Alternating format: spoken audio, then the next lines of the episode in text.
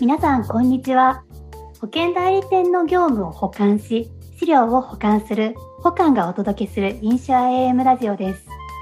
この番組は保険に親しみがない方でもコーヒーブレイクに気軽に楽しめる保険にまつわるエピソードをお届けしていきます。私はナビゲーターを担当するカスタマーサクセスの中川と申します。プロローグとなる今回は保管代表の尾花によるこの音声番組の設立経緯や思い誰に届けたいかを語ってもらいます。ぜひ聞いてみてください。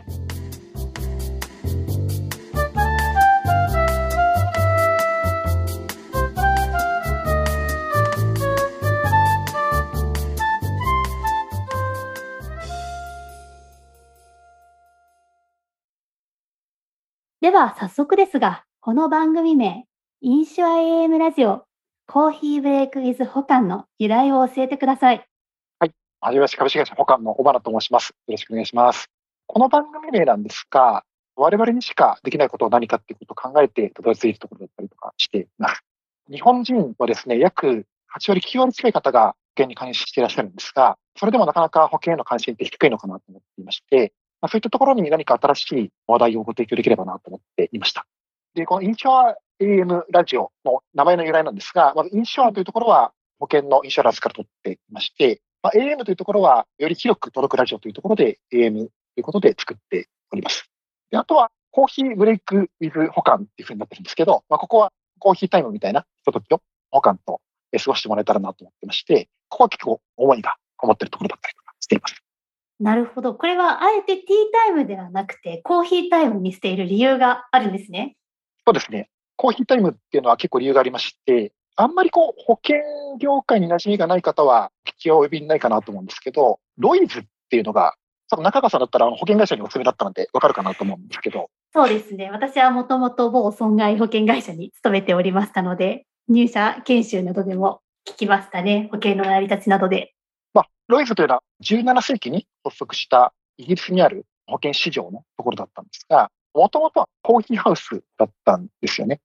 なるほど。ロンドンの保険市場っていうのは覚えてたんですけど、コーヒーハウスだったっていうところは少し忘れていました。もともとはそのコーヒーハウスで、まあ、コーヒーというものが新しく嗜好品として広まり始めたところに、まあ、加えてそこにあるでしょう、船乗りというか、いろんな人たちが集まっていて、そこでコミュニケーションしながら保険をかけていく。でその航海に出るときに何かあったときに保証をかけるみたいなところのやり取りなんかもそのコーヒーハウスの中になんか黒板があって、その黒板のところにこう、銀行家がこう、書き込みをすると保険がかけられる。かけとこうみたいなやり取りがあったらしくて、それが保険の始まりだったというふうに言われています。こう、船乗りたちがコーヒーハウスで集まって保険について話し合った。そんな成り立ちを聞くとちょっと親しみが湧きますよね。なので、このポッドキャストでは保険の難しいイメージができたらなと思っているので、まあ、そういった保険に関する様々な情報が集まるようなコーヒーハウスのような存在になりたいなと思って、こういったネーミングにさせてもらいました。ありがとうございます。まあ、私も10年程度保険業界には勤めているんですけれども、こう、なるべく聞く方が保険に馴染みを持っていただけるような番組になれたら素敵だなというふうに思っています。そうですね。どの保険に加入した方がいいとか、そんな話というよりは、もしかしたら、その保険ってもっと面白い側面があるよみたいなところに注目してお話しいけたらいいなと思っております。頑張りましょう。頑張りましょう。ありがとうございます。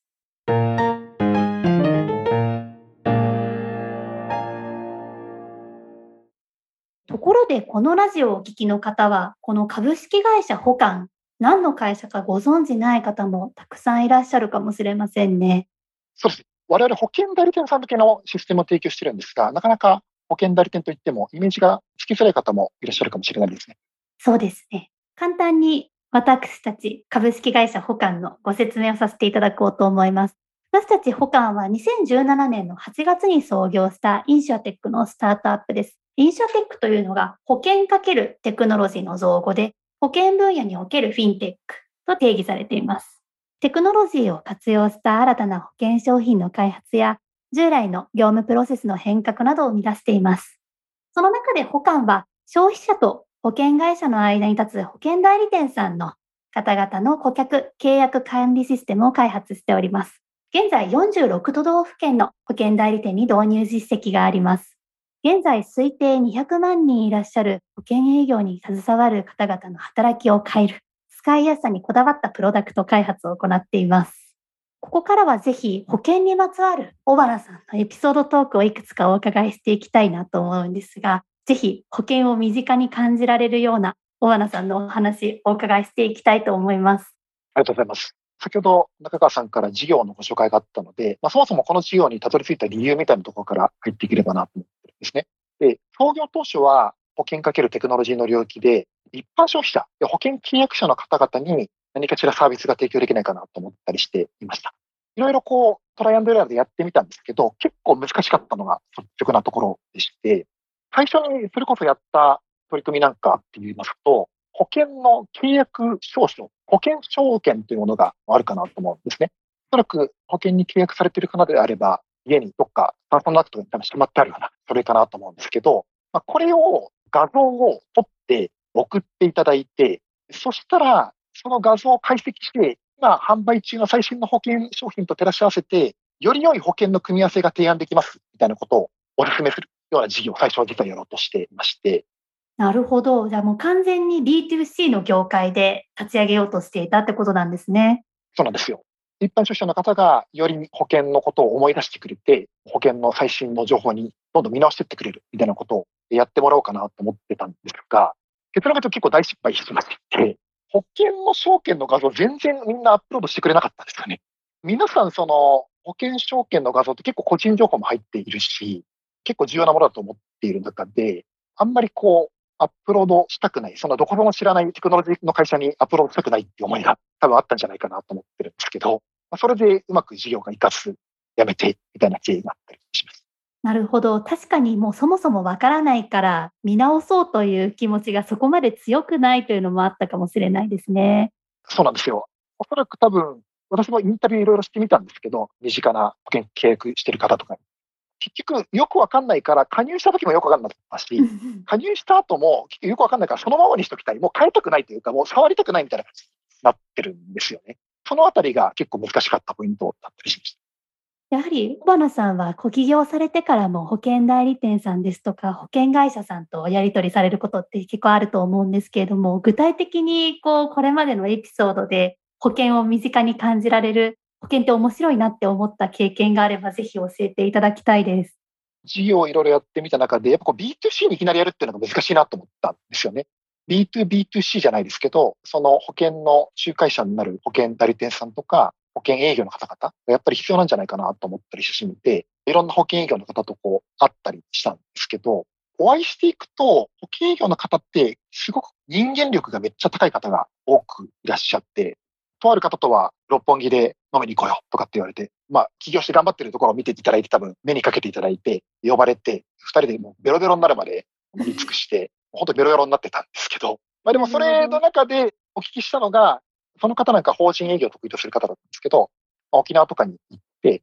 地域の医療経営者の方とこう飲み行って、めっちゃ仲良くなって、その後で、すごく信頼関係ができてから保険の話をすると、やっと話を聞いてもらえてというか、あなたの言うことだったら入るよっていうことになったりとか。したので、まあ、そういったなんていうか、信頼とか、人と人とのつながりとか、あったかいつながりみたいなものが、この保険には重要なんだなと思ったりしています。確かに、先ほど入ったら入りっぱなしになってしまう人も多いっていうお話があったと思うんですけど、長く入り続ける保険で、かつ一番投資を続けるといいますか、家計の大部分を使う保険っていう存在を考えると、なるべくこう信頼できる相手に託したいっていう思いがまだまだ強いのかもしれないですね。まさにおっしゃる通りだなと思ってまして、保険証券の画像を集めるプロジェクトの続きなんですけど、その後に実は保険証券の画像を買い取るっていうこともやってみたことがあるんですね。要はその保険証券の画像を200円とか400円で買い取るので送ってくださいみたいなことをやってみたことがありまして、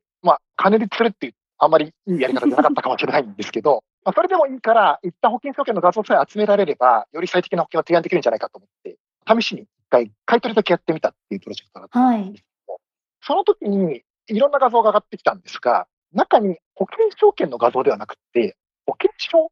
健康保険組合とかの保険証の画像を送ってきた方がいたんですよ。マスキングとかもちゃんとしてくださいねっていうふうに書いて買い集めてたのに、一切マスキングせず顔写真とか、もう普通になんかこう、住所とか普通に全然載ってるやつを送ってきた方がいまして、それを見たときに、あ、そっか、保険証と保険証券の違いすら、一般の方にとっては理解が難しいんだなと。で、自分自身もでも思い出してみれば、私はもともと IT コンサルがキャリアのスタートで、その時に保険会社でお世話になったんですけど、保険会社に本当にお世話になりたての頃とかって、保険料と保険金の違い、まあ業界関係者の方では常識の話だったんですけど、それすらそういえばよくわかんなかったなというか、保険料がどっちだ、受け取る金か、渡す金かみたいなところもよくわかんなかったなっていうのも思ったりしているので、やっぱり保険っていうのは、用語の難しさとかも相まって、かなり理解することが難しい業界で、まあ、だからこそ、一般消費者の方からすると、信頼できる保険営業の方がいてほしいなっていうふうに思うような業界なんじゃないかなと思ってますね。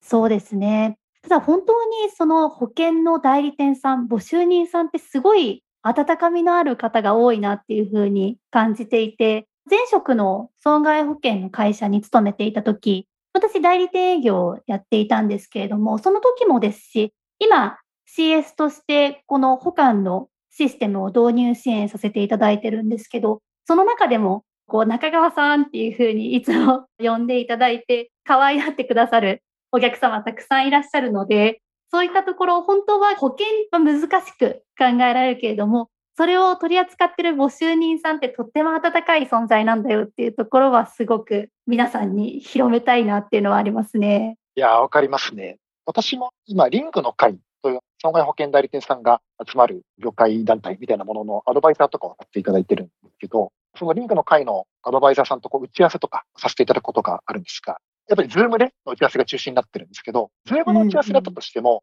ズームで入室するタイミングってあると思うんですが、入室して入ったタイミングで、あ、おばなさんみたいな感じで、こう、皆さん、おばなさんとか言って、こう手振りながら、両手振りながら、すごい明るい声色で迎えてくれたりとかするんですよ。で、なんかそれもなんかこう、いや、ちょっとしたことかなと思ったりするんですが、いや、なんかめっちゃあったかいなというか、すごいこう、ほっとするというか、自分の存在を認められて、温かく迎えてくれたっていうような感じを受けるんですよ。それって、なんか私はなんか IT コンサルが長かったりとか、スタートアップのロジカルシンキングが強いメンバーと働いてたりとかしていたので、そのニュアンスって意外と出せないなというか、ズームで始まる瞬間に、おばなさんみたいな、でしたかみたいな感じのって多分やっぱやんないと思うんですよね。でもそれはなんかでも IT 業界の人々には出せないけど、保険業界が持ってる強さであり、良さなんじゃないかなと思ったりしてます。そうですね。まさに IT かける保険である私たち保管ならではの良さかなとも思っていて、IT 企業、システム会社と打ち合わせするってなると保険代理店さんも結構構えてらっしゃる方が多くって、なので私と初回を打ち合わせするときも、すごく、まあ、変な話、IT 企業がイコール全員冷たいっていうわけではないんですけれども、やっぱり最初は苦手意識ですとか、システムって本当にわかるかな？苦手だなって思われる方も多いと思うんですけど、もともと私、保険会社に勤めていて、皆様が今課題に思ってらっしゃるところとか、身近に感じてきました。そこを変えたいと思ってるんですよねっていうお話をすると、一気にこう心の距離が縮まるというか、でそれ以降もすごく親身になって相談に乗ったり、あるいは逆に私もまだまだわからない、知らないことがたくさんある業界だと思っていて、前職は損害保険会社だったので、生命保険のことは本当に代理店さんに正直に教えていただきながら、より良いシステムを一緒に作っていってるというところですね。そうですよね。私もこの業界に関わる方々の使命感みたいなものって本当にすごいなと思ってまして、私はよくその、この保険業界だからこその強みというか、持ってる保証として、ハートフルと使命感っていう二つの言葉で喋ったりしてるんですけど、先ほどまでハートフル、心温まるような関係性を築ける力っていうところもお話ししたかなと思うんですが、先ほど中川さんもおっしゃったような使命感というか、このなぜこの仕事をやってるのかとか、どういう思いでやってるのかってところもすごく重要な業界かなと思ってまして、この保険という業界すごくタフなシーン結構あると思うんですよね。それこそ保険金の請求のタイミングとかって、やっぱり絶対に保険の契約者の方はかなり厳しいご状況に直面されていたりとかするので、そういったところにちゃんとこう支援しているような代理店さんとか保険会社の方々って、皆さんそういった社会的な使命というか保険が持つ社会的な使命も理解しながら仕事に取り組んでくるっていう方が多くいらっしゃったりするんです。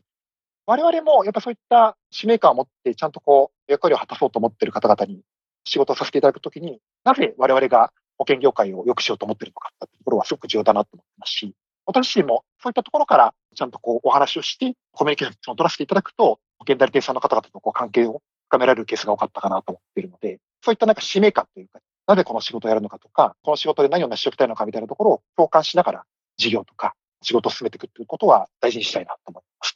確かに、こう、保険代理店さんは、ハートフルと使命感っていうお話が今、小花さんからあったと思うんですけれども、使命感を持ってお客様の人生をプランニングする、価値を提供するっていう中で、保険業界的にはかなり厳しく体制整備ですとか、新しいルールができたり、当然そう商品もたくさん新しいものが出てきたりして、かなり代理店さんを取り巻く環境って年々厳しくなっていくようなところがあるかなと思ってます。そうですね。ちょうどその最近のニュースで、東京商工リサーチとかですかね、保険代理店の休廃業とか解散が過去最大の件数に2021年はなったらしくてですね、503件とかだったかなと思うんですけど、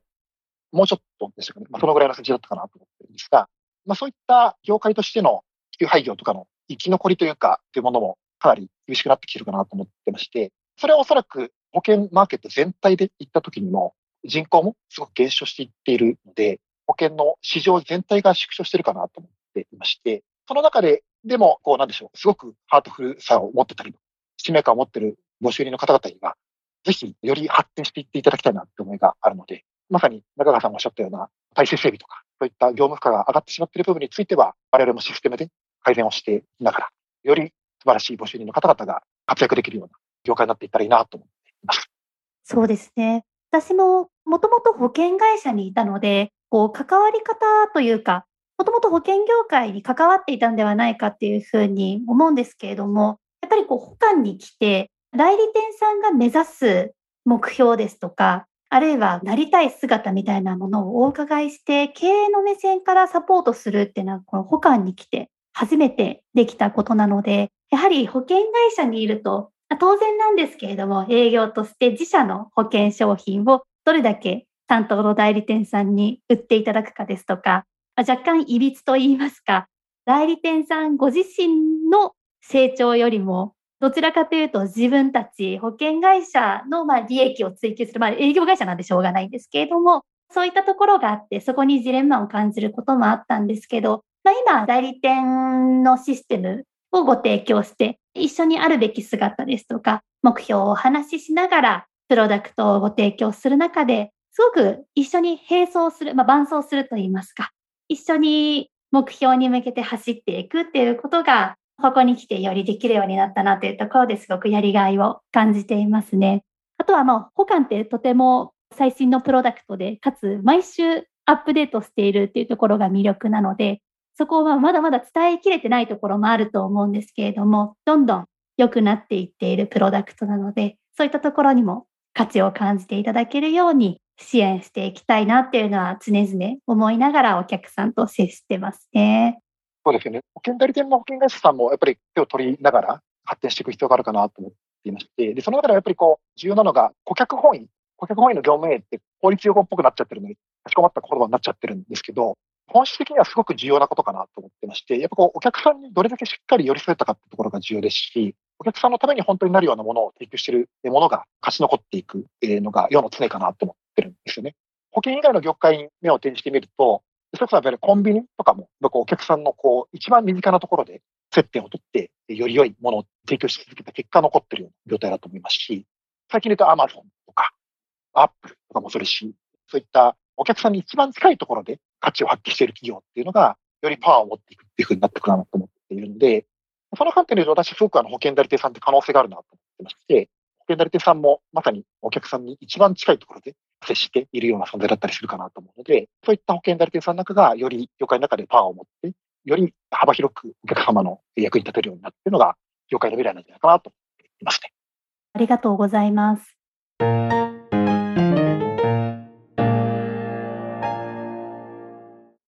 もう本当にもっと保険業界に親しみを持っていただくっていうのがこのインシュア AM ラジオの目的だと思っているので、今回その保険代理店さんや保険会社の方以外にもま初めてスタートアップの方ですとかお聞きになる方もいらっしゃると思うんですけど、今後は私たち保管の仲間の話ですとか、プロダクトの裏側なんてこともお話ししたり、もっとこの保管という会社ですとか、保険業界に親しみを持っていただけるようなそんなラジオをお届けしたいですよね、小花さん。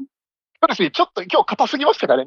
真面目に語りすぎたかもしれないので、はい。私以降の回においては、もうちょっと柔らかい、楽しい雰囲気にもしていけたらなと思ってます。そうですね。今、小花さんもお話しされてましたが、このラジオは、小花さん含め、我々保険業界出身のメンバーが、それぞれの前者での経験ですとか、今保管でやっていることをお話しして、保管と皆様、保険業界と皆様がより親しみを持てるようなコンテンツをお届けしたいと思っておりますので、私も含めて今後インタビューをしてもらえるということなので、ぜひ保管が転職先として気になるななんて方も興味深く聞いていただければ、保管の会社の雰囲気も分かっていただけるかなというふうに思っています。では、最後に、小花さんがこのラジオのテーマにしたいとおっしゃっていたコーナー恒例の質問、あなたにとって保険とは何ですか？お伺いしてみたいと思います。はい。私にとって保険とは、大切な存在とか、真剣にこう向き合うきっかけかなと思ってます。どういうことかと言いますと、私自身も IT コンサルの時代は、保険会社向けのコンサルをやってたんですけど、保険って加入してなかったりとかしたんですよね。実際に保険に加入したのは、結婚をして、で、さらに保険を見直ししたのは、子供ができてからとかだったりするんですけど、で、やっぱりそれで保険にこう真剣に向き合った時に、保険って自分のためにかけるものというよりは、そういった保険ももちろんあるんですけど、やはり自分のなんていうか、家族とか、あと大切な財物とかにかけるものだったりするかなと思ってるので、保険をこう、意外とこう、考えたくないというか、考えなくて済むなら一生考えたくないような商品かなと思うんですけど、それを真剣に考える過程で、ちゃんとこう、自分の人生において大切なものは何かとか、そういった人に自分に何かあったらどういったものを残すのかみたいなところを考えるきっかけになったりするかなと思ってるので、保険を考えることというのは自分のなんか人生における生き方とか、大切な存在との関わりを決めるようなきっかけになるようなものかなと思っています。ありがとうございます。確かに私も今2歳の娘がいますけど、守るべきものですとか、失いたくないものができた時に初めて保険って考え始める人が多いんじゃないかなと思うので、今、若い世代とかだとなかなか保険をかけよう、契約しようっていうふうに思わない方もいらっしゃるかもしれないんですけど、人生のプロセスの中でいずれは直面するものだったりもすると思うので、ぜひぜひこれまで保険について馴染みがなかった方にも、このラジオを通じて少し知っていただければなと思っております。では、プロローグはこの辺で。本日のゲストは株式会社保管代表取締役 CEO の尾花正成さんでした。ありがとうございました。ありがとうございました。